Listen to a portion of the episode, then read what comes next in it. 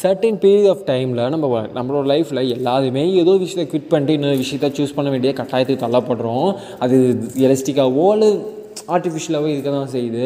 ஒன்று கட்டாயப்படுத்தப்படுறோம். இல்லை நாம் வந்து ஓகேடா இது எனக்கு பிடிக்கல அதனால் இதை பண்ண போதுன்னு சொல்லி நம்ம மூவ் ஆன் ஆகிறோம். ஆனால் எப்படி இருந்தாலுமே சாய்ஸ் நம்மள தான் இருக்க போகுது. வட்டவர் நம்மள தான் இருக்கோ இல்லையோ எப்படி இருந்தாலுமே நாம் தான் அந்த சாய்ஸுக்கானது ரொம்ப ரொம்ப முக்கியமான ஆள். ஏன்னா அது நம்ம லைஃப்பை மாற்றக்கூடிய சாய்ஸாக இருக்கலாம்.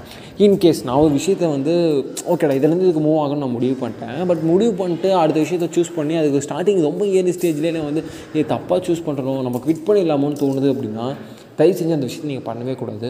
என்னடா சொல்கிறேன் அப்படின்னா ஆமாம் ஏன்னா இயர்லி ஸ்டேஜ் நீங்கள் ரொம்ப இயர்லி ஸ்டேஜ்லேயே ஒரு வேளை தப்பான முடிவு எடுத்துக்கணும்னு உங்களுக்கு தோணுச்சுன்னா உங்களுக்கு அந்த அந்த விஷயத்து மேலே இன்ட்ரெஸ்ட் போயிடும்.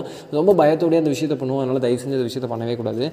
இல்லை நான் வந்து கண்டினியூ பண்ணுறேன் இது எனக்கு பேஷனேட் ஆகுது. என்னன்னாலும் பரவாயில்ல. நான் வந்து கொஞ்சம் இன்னும் விளையாட விளையாட போகிறேன் அப்படின்னு நம்ம முடிவு பண்ணிட்டோம்னா வச்சு நின்று செய்யணும்.